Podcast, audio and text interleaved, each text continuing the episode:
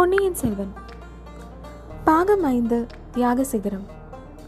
அத்தியாயம் ஐம்பத்தி ஒன்று. மணிமேகலை கேட்ட வரம். சித்தப்பிரமை கொண்டவளைப் போல் அப்படியும் இப்படியும் பார்த்து திரு திருவென்று விழித்துக்கொண்டு மணிமேகலை உள்ளே வந்தாள். வானதி கூறியதைப் போல் அவளுடைய தோற்றம் பார்க்க பரிதாபமாக இருந்தது.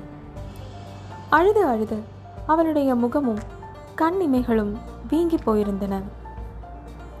ஆயினும் எக்காரணத்தினாலோ குந்தவைக்கு அவள் மீது இரக்கம் உண்டாகவில்லை.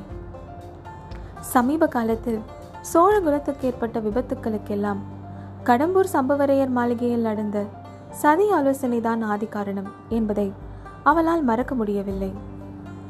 கடைசியாக வீராதி வீரனான தன் அண்ணன் கரிகாலன் அவளுடைய வீட்டிலேதான் கொலையுண்டு மாண்டான் எனும் எண்ணமும் அவளுக்கு ஆத்திரமூட்டி கொண்டிருந்தது.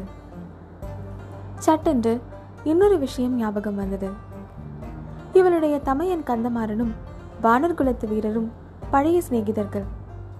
அந்த சிநேகத்தை முன்னிட்டுத்தான் வந்தியத்தேவர் கடம்பூர் மாளிகைக்கு சென்றிருந்தார். அங்கு நடந்த சதி ஆலோசனையை பற்றி அறிந்து வந்து சொன்னார்.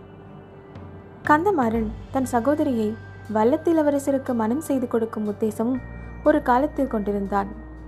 அந்த பெண் இவளாகத்தான் இருக்க வேண்டும். இந்த செய்தி நினைவுக்கு வந்ததும் குந்தவைக்கு மணிமேகலையின் மீது ஒரு புதிய சிரத்தை உண்டாயிற்று. ஆஹா இவள் எதற்காக தன்னை தேடிக்கொண்டு வந்திருக்கிறாள்?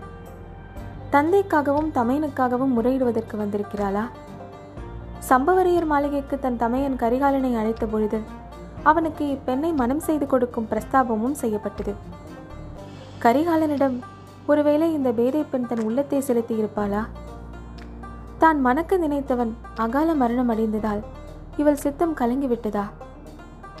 அதை பற்றி ஏதாவது சொல்ல வந்திருக்கிறாளா? அல்லது அல்லது ஒருவேளை அப்படியும் இருக்கக்கூடுமா? கந்தமாறன் தன் சிநேகிதனை பற்றி இவளிடம் சொல்லித்தான் இருக்க வேண்டும். வந்தியத்தேவர் இவர் வீட்டில் தங்கி இருந்திருக்கிறார். முன்னால் ஒரு தடவை இருந்திருக்கிறார். இப்போது அதிக நாள் தங்கி இருந்திருக்கிறார். இவள் மனம் ஒருவேளை வந்தியத்தேவரிடம் ஈடுபட்டிருக்குமோ? அப்படியென்றால் அவர் இவளை நிராகரித்திருப்பார். அதில் ஐயமில்லை. அதற்கு வஞ்சம் தீர்த்து கொள்ளும் பொருட்டு இல்லாத பொல்லாத பழிகளை எல்லாம் அவர் மீது சுமத்த வந்திருக்கிறாளா